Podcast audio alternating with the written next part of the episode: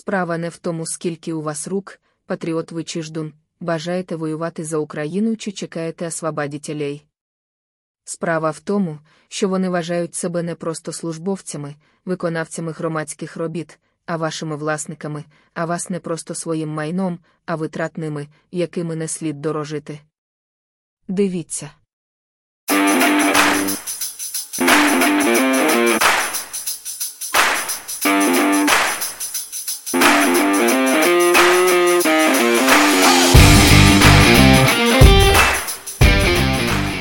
І якщо ви вважаєте, що оце виключення з правил, то ви або ідіот, або повний ідіот.